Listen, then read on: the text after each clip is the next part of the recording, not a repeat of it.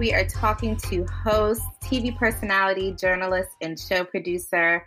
She is a red carpet reporter for Us Weekly and People Magazine, covering award shows like the Oscars, Grammys, and the Golden Globes. My friend, Miss Mimi Brown. Mimi, thank you so much for joining me today.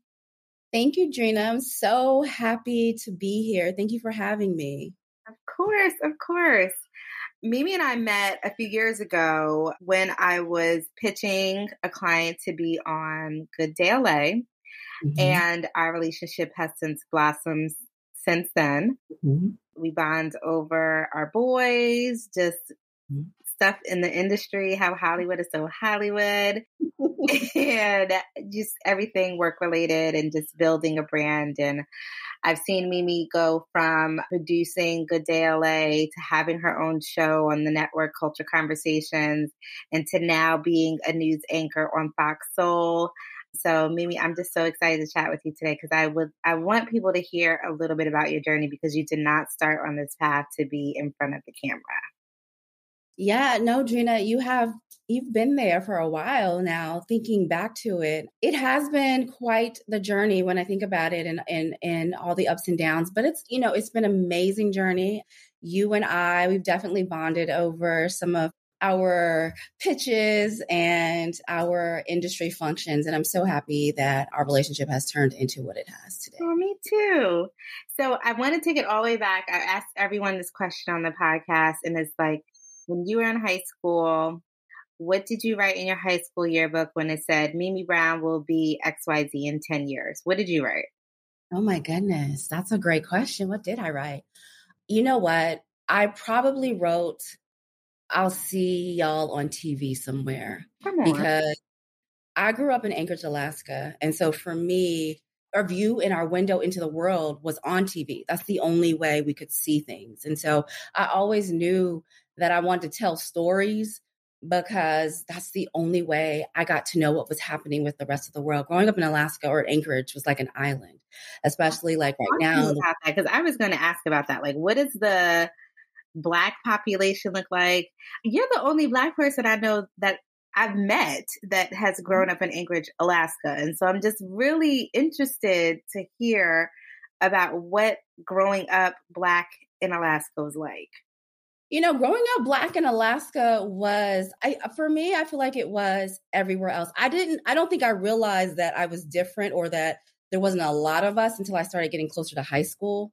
But growing up, you know, now that I look back at it, having my own son, it's like I was the only black girl in my classes all the time. When you look back at the pictures, I was like the only one. Maybe there was one or two others, but I don't think I really made I don't think it was that big of a deal to me because I didn't notice it. I started noticing it when if I'm being honest when I got to high school and I started developing differently than some of the other girls in on, the booty. and then I wasn't able to wear certain things that you know other people were wearing and i was like well what's the difference? And i think that's when i started realizing there's there's i'm you know i'm different. But there are black people in alaska because of military bases. You know there's the air force there's an army base there. So you do get a lot of people like that's how we got there. My dad was in the army he retired there. And so we just grew up there. I have two little sisters. But there's a nice little you know population of black people in Alaska. You'll see it at church. You won't see it if you're just like out at the supermarket. You kind of be got to be intentional about where you go. We've got all the same sororities chapters there. We've got Jack and Jill chapters there. We've got everything in Anchorage that you would see anywhere else. You just kind of have to be intentional of getting together from Alaska to LA. so I read where I read where you said you never knew jobs like this existed because of your upbringing or because of where you lived essentially. So what mm-hmm. led to you discovering the industry? That is a very very interesting story. So for me, I so after I left Alaska, I knew that I did not want to go back. I literally left the day after I graduated high school and I had an internship on Capitol Hill in Washington, D.C. Um, I had already been accepted to Howard. So I was like, you know what? I'm just going to go and intern for my senator from Alaska. And I stayed in the George Washington dorms until school started at Howard. And then I was just like, I just can't. I knew that I needed to get out. Just like I was saying, it's like this island and you just feel so isolated. And so I wanted to be like around the people. So after I graduated, I knew I didn't want to go back to that life. And I had a professor at Howard who happened to now be a household name, Omarosa. But before she was just a grad student who happened to be my professor. And because she was a grad student, she wasn't that much older than me. And so we mm-hmm. became friends. I think I was like a sophomore in college. She was getting her graduate degree, and we would hang out. She was married at the time, and I remember she lived in Northern Virginia, and I'd go over there all the time. So we became friends. So fast forward, she got her degree, she left Howard. And I remember I graduated from Howard. It was like two or three days after, and she called me and she said, What are you doing? I said, nothing. And I didn't even know that she had did this, but she had already filmed The Apprentice and she was moving to LA and she was like, "Listen, I just filmed this TV show. I'm not sure what it's going to be like, but I think I'm going to need an assistant. If you're not doing anything, would you move to LA and help me out?"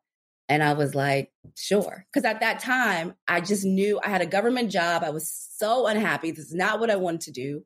And so I picked up, I left, shipped my car, and I moved to LA and I became Omarosa's assistant. And that is how I got my industry introduction. Let's talk about your first time you set your feet down on the campus of Howard. Was okay. that like a major culture shock to you? You know, yes. Let me say, I remember when I got there. Okay. So you have to understand, I grew up in Anchorage, Alaska, literally no Black people anywhere. I mean, I'm not not anywhere, but just not a lot of black wasn't people. a lot, yeah. Wasn't a lot. I got to Howard and it was just like, you know, chocolate city as they called it, right? Mm-hmm. And I remember being afraid. I was afraid to cross the street. There were so many black people. I had it was a culture shock. I had never seen that in my life.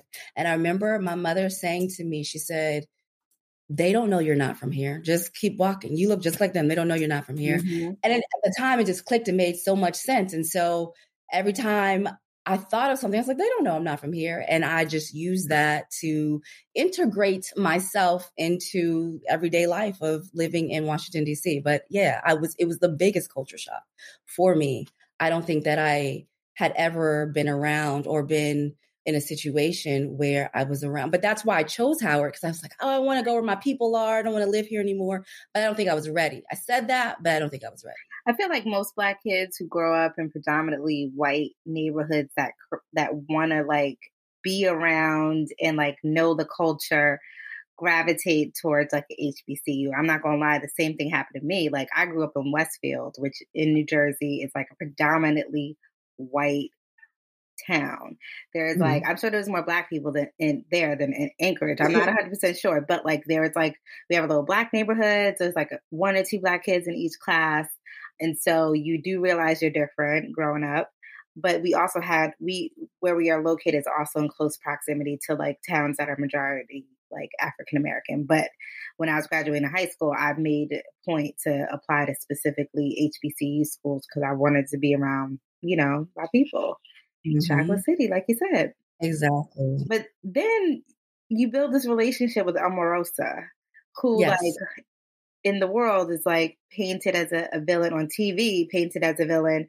So how did you like build that relationship just through her being like a grad student? You you guys just connected, bonded, and built from there. But then for her to ask you to come to LA and be her assistant, like that's a whole different world. Mm-hmm. So you didn't know she filmed The Apprentice. And so you didn't already know that she had developed some sort of celebrity when you came on as her assistant, I'm assuming. No, not a clue. So what was that like for you when you moved to LA? And also, is she like, is the personality the same in real life as it is on TV? People want to know. They're to want to know. You know what? So the okay, so to answer your first question, when I stepped down in LA, I realized, oh, I've arrived. This is where I should have been the whole time, right? Like I realized the the TV, all of that, like, oh, okay, this is my calling. This is where I should have been, you know, and I believe everything happens in divine order. So, you know, I don't think it was by mistake that that phone call ended up happening and I ended up being here, right? Like I know that God has ordered my steps And it just so happened to come through that route through a friend, but I was always meant to be here. And to answer your second question about Omarosa, you know what? She is an amazing friend. I don't know the person that most people may have seen on TV, but what I can only do is speak from my experience. And from my experience, whenever I've called, needed help, had a question, was going to appear on the Essence stage and needed someone to, you know, give me some pointers or whatever it may be, she's always shown up for me. And so for me, you know, that's the that's the person that I know. For that, you know, I will always ride for her. So love that. Yeah. So how did you jump from being her assistant to then being like media, like transitioning into the media industry? um, you know, okay, so she and I were at the NAACP Image Awards, and I saw this lady. Her name is Shirley Hepburn. You look her up, she's still doing her thing. And I saw her in the gifting suite, and she was going around, you know, getting gifts and trying out the products. And I was like, you know, some celebrities I came in there, but I was like, who is she? Right? Like, who is this lady coming in, getting all these gifts and trying out all these products? I mean, they were giving away good stuff like two first class JetBlue flights, you know, name name brand shoes and clothes and and bags and you know, and I'm like, who is this collecting all of these things, right? And so I went up to her and I asked her, you know, her name and what she did. And she told me that she was a journalist and she worked for Us Weekly. And I said, Well, how can I do what you do? And she gave me her card and I called her the next day and she had me come into the office. And literally by the end of the week, I was a red carpet reporter for Us Weekly. And that is literally how it happened. And what I realized when she was in the gifting suite, she was collecting the products and, and the things so she could write articles and things. And I was like, oh, well, you know, is that how it happens? You get, you know, free stuff being a journalist and, and things like that. It's a lot of work. But I saw that side of it and I was wondering like how that works. And so I literally just asked and she told me that. And because I went to school for business, I was a business major at Howard. I did not go to school for journalism. I ended up being a red carpet reporter. And I think, you know, networking is so important because once you're on the carpet, you're sitting next to all these people and you just start talking to them. And so I did that for a few years for different outlets. And I met a guy who was a cameraman for Fox 11, Fox LA. And I, I asked him, Hey, you know, I want to move into television. Are they hiring at Fox 11? And he goes, I don't know. I don't think so, but I'll put you in touch with the news director. And so he put me in touch with the news director. And I sent him an email and he wrote me back and he said, We're not hiring right now. And I said, Okay, that's fine. And I sent him all my information and I sent a picture. And then he asked me to come in for an interview, even though he said that they weren't hiring. And three months later, I got a job at Fox LA. Nice. That's crazy. Yeah. you were attracted to the free swag. That's what you wanted initially. That's that's that's literally it. I was wondering who this lady was that was coming in here getting this free swag and, and what that was about. And I just literally went up to her and asked questions. See, but looking back, that was the journalist in me asking look questions. At you. Look at you trying to spin it. Look at you. so I wanted to actually like go a little bit deeper on that point because like a lot of folks will get into these type of industry jobs, whether it be journalists, whether it be a publicist, thinking about or only seeing the glitz and glam of the mm-hmm. industry and don't fully understand all of the work that goes into actually putting together a successful PR campaign or even writing a full story or walking the red carpet and coming prepared with questions. When you got that first, what was your first gig under Us Weekly? How did you prepare for that? Because you didn't know what you were doing, right? When did you realize, like, oh shit, this actually requires me to do some some work here? Yeah, you know, so the glitz and glamour initially attracted me, but it is a lot of work. And when I say a lot of work, it's a lot, a lot of work. Even working for some someone like Us Weekly, because what happens is you you're out there you're on that red carpet and you are expected to get answers you know so I think I I went to a premiere. I can't remember what premiere was, but I know it was like Jennifer Aniston. There was a um, just a, a really big names there. I think even at the time it might have been like Robin Williams. There was just a lot of people there, and you are expected to get something you know like you can't be like oh i didn't get sorry there was just you know this happened and you have to get something and so what i realized is you have to know the actresses, the actors that are coming down. So you've got to do your research. You got to know what the movie's about. You got to know a little bit about their life so that you can ask the questions. Like there's a lot of research, a lot of knowing who's who that goes into all of these things because you are expected to know. And what I didn't realize either is that so being in LA, a lot of the stuff that we had to do, we had to turn in, we had to turn it in that night because it was on East Coast time. So I would be up typing like six pages of question and answers and getting it back to the magazine, you know, and that was every night. That wasn't like, so that, so while you have your tape recorder and you're asking these questions, you've got to come home and transcribe that. And I don't care if, you know, you go to the premiere, then you go to the after party and it's over at 1 a.m. You've got to transcribe that thing and get it back to this New York office by a certain time. So it is definitely a lot of work, but I think being there it prepared me for what I um, walked into at Fox LA because at Fox LA, and this all ties together for me. So, so when I got to Fox LA, it was one of those things where, again, you realize that you're a minority in this field, right? And so when I got to Fox LA, I started out so crazy when I say this out loud. I started out as a production assistant, right? I just wanted to get in. So I got in and I was a production assistant probably two weeks later, someone either quit their job or got fired. And then I got a promotion to be a field producer because they just needed someone to Sweet. feel that. Did you even know what was doing? Did you even know what you were doing? No, I did not. Had no idea what I was doing, none whatsoever. But here's the secret that I've learned. If you, I always say that I can do it and then I'll figure it out later. Exactly. I'm never going to say I can't do it. Mm-hmm. I'm always going to say that I can do it and just figure it out later. And I have to give kudos to some of the people that were already in the station because there was, you know, you know your tribe. So there was a uh, two or three other black people there that want to see me win. You know, one was an anchor, one was another older lady who was a producer who has become a mentor to me, and was another a writer who's moved on since then. But I said that I could do it, and they made sure I knew what I was doing.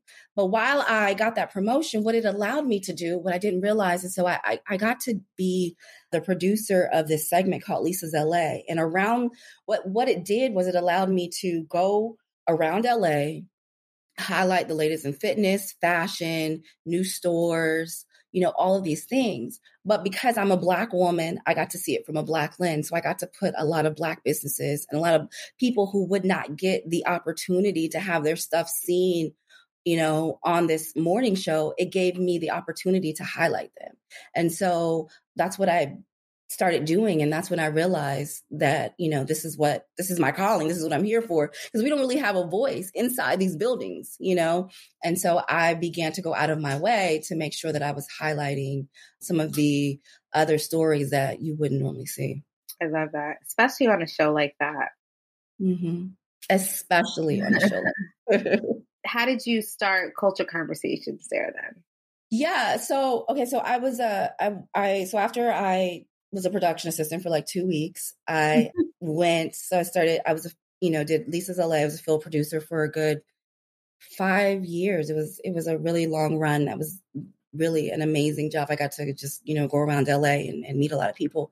But then I started doing producing segments. And I think this is where you come in, Dreena. So I would, you know, fill through some of the the segments and the things that were coming through. And I would start start producing them for the morning show. And I did that for, a, you know, a really long time as well. And then fast forward maybe like so this is I'm not gonna say how old I was. I am, but this is this was, you know, circa right before the last recession. And so they laid everyone off. They laid everyone off right in the height of like me building this roster of all the amazing things in LA, segment producing. They just laid everyone off. And I was like, oh my gosh, You know, what am I going to do? And so I decided at the time to go back to school to get my master's degree in broadcast journalism because then I realized I want to make the pit maneuver to be um, a journalist on air. And so um, I went back, I got a, a graduate degree in it. And I started working for other stations in the meantime, since they let other people off. Mm-hmm. And then a friend of mine at Fox said, you know what? You should come back. It, they're hiring again. And so I ended up coming back and I did some more segment producing. And um, George Floyd happened. Mm-hmm. And when George Floyd happened, I think like every other business, they were looking around like, you know, how do we center Black voices, right? How do we show that we care about what's going on in in this community? And we were having a meeting one day, and I said something. I don't even remember what I said, but the news director was listening. And so she called me after and she said, Mimi, what you said was so profound. And I just don't think we've been listening. We'd really like to do the show, and we'd really like for you to host it, anchor it. And that's how culture conversations yeah. came about. yeah. It was a little bit of kind of being prepared because I had already done a lot of the work. I mean, honestly, I think what allows me to thrive, I call myself a one man band because I've done every job in the newsroom. Mm-hmm. Like every single job, I can do it. From shooting it. Come on. to, to to whatever. I can do every single job. And so that makes me, you know, a commodity because even with Fox Soul, like kind of run it by myself, you know, in the sense of like I can do every single thing. It was a great learning experience to be able to finally take all the things that I did and put it into, you know, this this great show where um, I get to interview leaders and change makers doing things in the community and then Fox 11 airing it and it living on Fox LA. It's still on Fox LA website. A lot of our sister stations picked it up in Atlanta and New Orleans and DC everywhere. And so it was a really great experience to be able to to be the voice and the face of telling those stories. So you've been in front and behind the camera as a host, TV personality, journalist and producer which role do you think has been the most impactful for your career? That's a great question. What's interesting about that is I would say being a producer allows you to curate the content. You are essentially the boss, right? You you get to say uh, what we're talking about, what questions we're asking, who we're talking to. You you get to basically kind of tell the talent what we're going to do. So in my producer roles, this is why for me moving into the talent space was just a no brainer because I started realizing like when I was doing all the producing, I'm coming up with the questions, I am doing all the research, I'm pulling the video, I'm writing the packages, and I'm just literally handing it in a nice little bow to the talent to do. And I was like, why am I giving that away? You know, I should do that for myself. Mm. And so that I I realized, okay, so I, you know, I don't want to give that away anymore. But I will say, being a producer allows you to. It's a quiet job that I don't think a lot of people people always see you on TV and then they think, oh my gosh, you know, they're delivering that story. But there's someone behind the scenes that is putting it together. Yeah, putting together, right? So if you like something, if you like someone, if there's a story that you see or something, there's there's a producer who quietly put that whole thing together that you never even know about, you know? And so there's so much power in having that position. So I don't think people I don't think people really understand. Yeah. The producer is the one who moves the needle. And so in my current role as the executive producer of Fox Soul's Black Report, I get to not only pick all the stories, but I get to report them and still curate that content. And um, so if you see something you like, not only did I pick it and write it, I'm delivering it. You know what I mean? So it becomes just my whole baby instead of me handing it off. Would you like recommend folks who are looking to start in the industry to kind of learn at, like the different facets of a production room or like even just like a full production like learn like who's writing how to write copy learn how to like go scout or source locations like do you think that's essential to someone that's looking to get into the broadcast industry to just kind of learn every learn every role?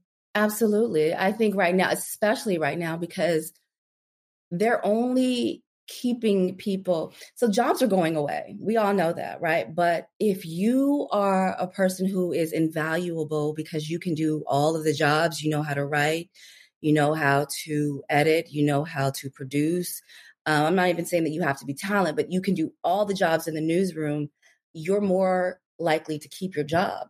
Because i've seen even when I did go back to Fox, a lot of people didn't get hired. I mean, we were working with the skeleton crew. It's still a skeleton crew. You know, the only people who are still there are people who can do multiple jobs. If you say, you know, I am a news writer and that's all I'm going to do, don't ask me to do anything else. You're more than likely not to get hired or not to find a job. You've at this this same age, you know, gone are the days where there's copy editors or there's a writer or there's a, a desk assistant you know um, you've got to be able to do all of those things in order now to just keep your job that's literally the way that it's going i mean there's so many places that are folding i literally just did a story we were talking about KMBC out here who's you just laying off people. There's another round of layoffs coming at a, another couple of stations here. I mean, it's a thing where you will do yourself a disservice if you do not learn how to do everything. But but I say that to say now a lot of things are shifting because a lot of younger kids, the younger generations, they're content creators, which means they're doing it all themselves anyway. They're learning how to create their own content anyway. So if they come in house, they've already they already know how to do some of these things mm-hmm. because they've already created their own space. And so they're they're giving themselves a leg up by doing that. I was going to ask if someone was like starting from scratch, what should they do to become a producer to enter the industry or to just enter the industry? But you just touched on it, like how this next generation is like, they know how to create some content and have it like wrapped mm-hmm. up in a bow and, and in a package. But for folks who are kind of like not in that age bracket, maybe a little bit older and like want to do a career shift, and it's like, hey, how can I get in the industry? What tips would you offer them? A television news anchor once told me if you know how to news write, you will always be employed. You will always be able to get a job at a station because it is a, a niche. Not everyone knows how to do it. It is very different from writing for any other type of publication. From blogging is different from writing AP style for, you know, like the New York Times. Like news writing is its own thing it's hard to teach because I'm trying sometimes with my staff, you know, but if you if you can do that, I think that can get you in the door because people are always writers are few, far, and in between hard to find. Um, just because you know an anchor is reading what you write and and it has to be simple, it has to be concise, and you've got to get the story in there in 20 seconds. You've got to take an entire five minute article and condense it to 20 seconds. That's a skill. Mm. That's just, mm-hmm. and if you can do that, I think you will always be able to find a job. Most news organizations, they will give you a writing test before they will even interview you because they're not going to waste their time yep. if you can't news write. So that's definitely a skill. Uh, that's definitely something that I think you should learn if you want to step foot inside of a newsroom. Agree. I think just writing is like an important skill to mm-hmm. have across the board, but specifically in like the broadcast, in, mm-hmm. in the communications industry, period. Mm-hmm. You talked a little bit about how the media landscape is changing, specifically with like publications and outlets laying off like full staffs would you say social media news outlets and blogs have changed or impacted the media landscape in any kind of way? Oh, yeah, it's changed everything. Mm-hmm. Blogs and, you know, the need to be first, and everyone's a journalist now. it has definitely changed the landscape. You know, I think the problem with stations, especially local stations, that they're finding is that they can't they don't know how to keep up. They're having a problem keeping up because their social media sites their their instagrams they're not as fast as you know some of these other sites where you're going to get that news immediately. You know they're having to figure out how to restructure themselves so they can compete. It's very different and i that's in my opinion, why some of the jobs are just going away. Because if I can log on my phone really quickly and see the latest news, why am I why am I going to wait for the six p.m. Doesn't make any sense. I mean, don't you feel like they're still necessary though? At the end of the day, I still love picking up a print publication. And maybe it's just because like we grew up with that. Like I still love picking up a magazine. I still like a newspaper, even though I do still consume my media online. I still like having physical copies of things. Don't you think it's still necessary? I think it's a generational thing. I think, I think that depending on what generation you are, it's a necessary thing. I mean, I I think a lot of Gen Zers don't feel that way. I feel like they no. feel like, you know, whatever. I just click, you know, see what I want to see and put it down. Mm-hmm. You know, and studies have shown that they're not really watching the news like that. You know, they are just consuming what they need and they're putting it down. I mean, we live in the age of TikTok. Like my son gets all his news from TikTok. He will have he will argue me down about a subject because he's watched it on TikTok. you know what I mean? And and that is literally the age that we live in. And so it's it's just very different. But I'm like you, Dreena. I I still like the hard copy of stuff. Even I have a planner you know, I put stuff in my oh. phone, but I need a planner where I can just write things down. I need a notebook. I need a planner. I need to yeah. see things in yeah. front of me. Yes, yeah. exactly. But I, I just, I also think it's a generational thing. So, so where do you foresee as someone who's in the industry, right, and is seeing like the impact of like the shift in the way folks consume media? Well, how do you see the landscape changing even further? Oh, I think that will news always be here? Absolutely. I don't think it's going away. But I do think you'll start to see more online news platforms and programs, more apps that are catering to like a news station, making their own online platform. I know like you have like, you know, your ET online or your Cheddar mm-hmm. News because people want to be able to click for something online. So while a traditional setting will always be there, right? I think it's going to start moving more digitally. It's definitely, I know a lot of stations are doing digital newscasts now where they're broadcasting from their Facebook page, or it's definitely moving away from more just on TV and more into like how you can get it really quick on your devices. So I think we'll start to see more of that everywhere. And that's not a bad thing. That's more opportunity for everyone because right. um, when I started in this industry, you know, you had to look a certain way. You know, you had to have your hair a certain way. You had to dress a certain way. And I don't, I break the mold. I have long hair. I have a nose ring. You know what I mean? Like I have all these things that would not be acceptable had the tides could not continue to change. So I'm happy about that. Talk to me a little bit about just as someone is in this space, so you went from red carpet correspondent to producer to like talent in front of the camera. I'm always interested in how y'all change your voice to be on. like, are you that? Like, just explain that to me. Like, how does this happen? That is so funny. You know what? It is because you do it too. Do I do it? I don't know if I if I notice it. I mean, I, I okay. So when I'm sitting here, it, it's funny. So they'll be counting us down three, two, one, and I'll be like laughing, hee hee ha ha. But when that camera comes on, it's almost instinctively, do you it. know, where you do you it. just okay. I can't believe you're gonna do it. Do it. I'm gonna try. Let me see. Okay so on the spot. So today we are here and we're sitting down and we're trying to find out what happened to little Megan. Megan disappeared around five o'clock and her parents say they have not seen her. Da, da, da, you know what I mean? Are you like, taught that? Baby, that was different. Are you taught that? that? No, no, you can't. No. So no. why, like, who told you to do that? I don't know. I don't. It is. It is. It is just something that you. Yeah, it's part of the industry. I don't. You know, I've until you've asked me this question, Dreena. I don't even. I don't. I don't know where I from. just. It is just something that you do. I'm. I'm, I'm always interested in when folks change their voice. Like on camera. It just blows my mind. So I'm like, are they taught that like in their like assignment meetings, like or production mm-hmm. meetings? Like what happens?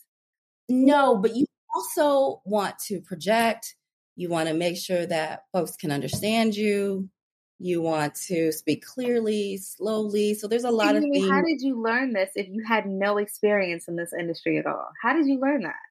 Was it just trial and error? Was it just like when you? It was had- being, but see, once you're around it so much, so you know, before I even got on air, I have been doing it behind the scenes for ten years, and then again, I once I had all the experience in the world, I left and I went and I got a graduate degree in it. That's right. And so, yeah, so then then I came back and I started doing it some more. It just became, you know, it's now like second nature.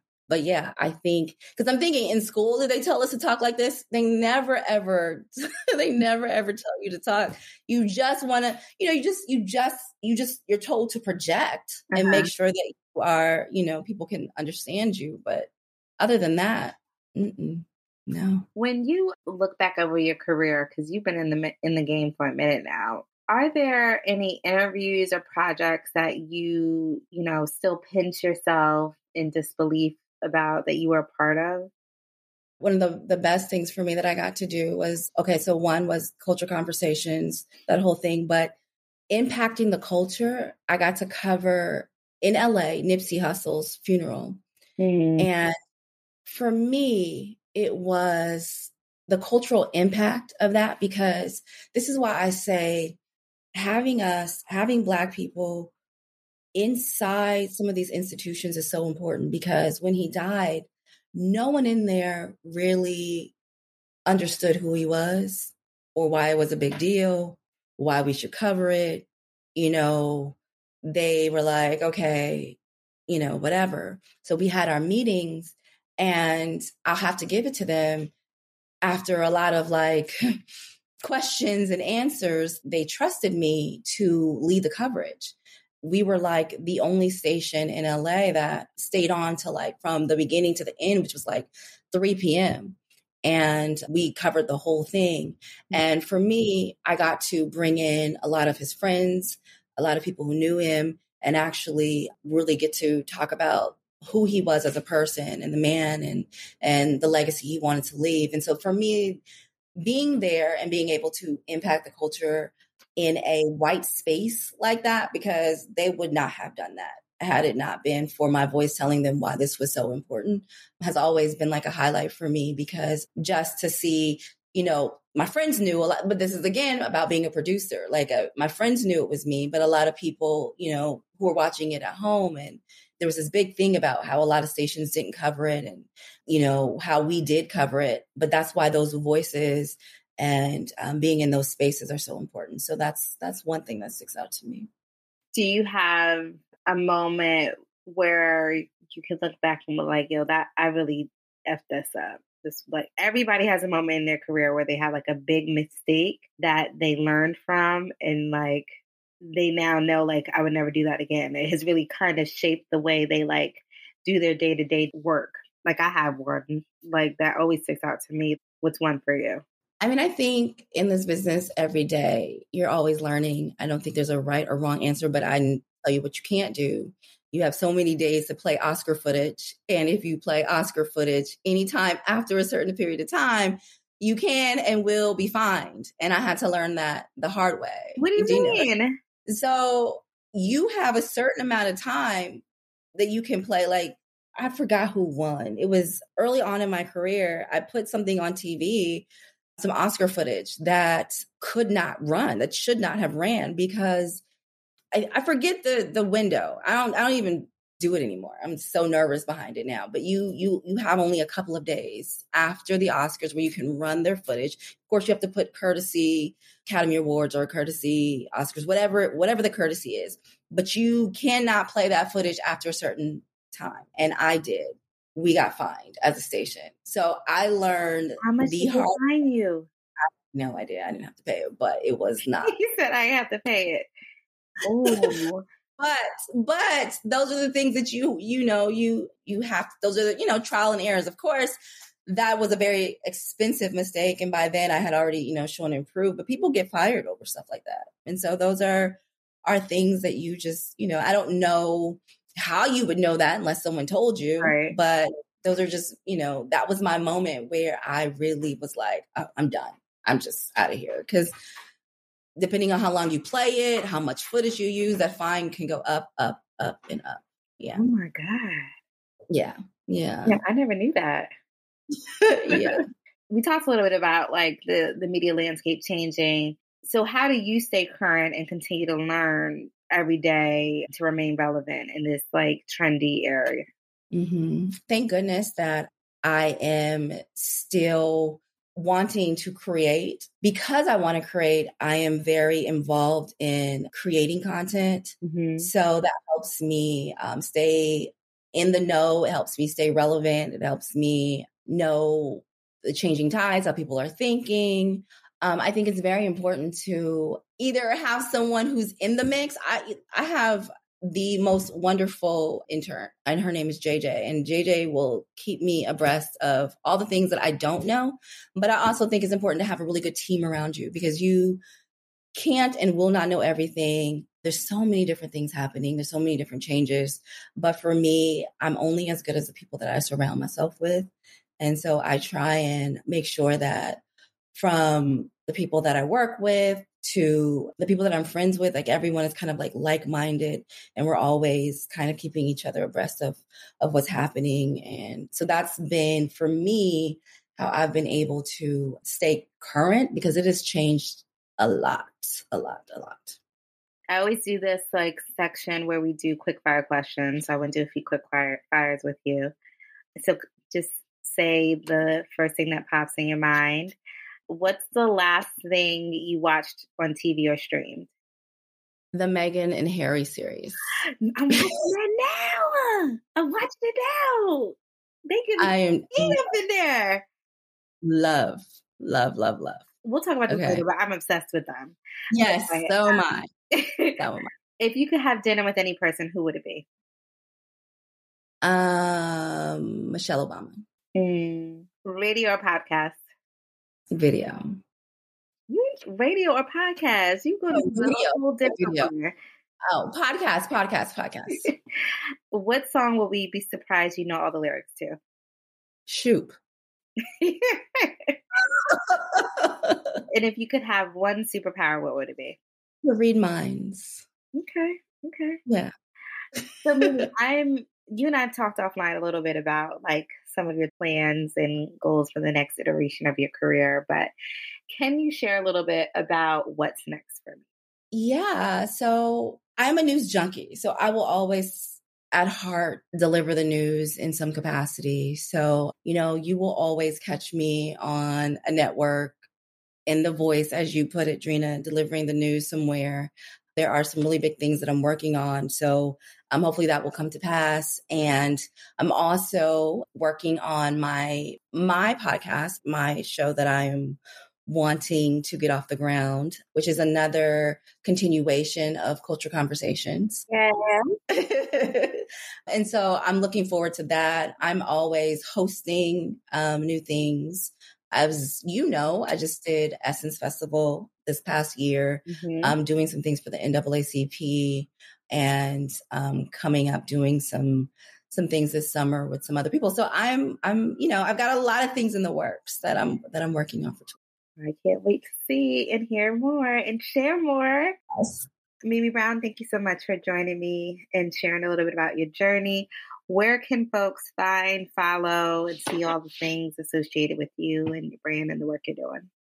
I am at Mimi Brown TV. That's M I M I Brown TV on all platforms.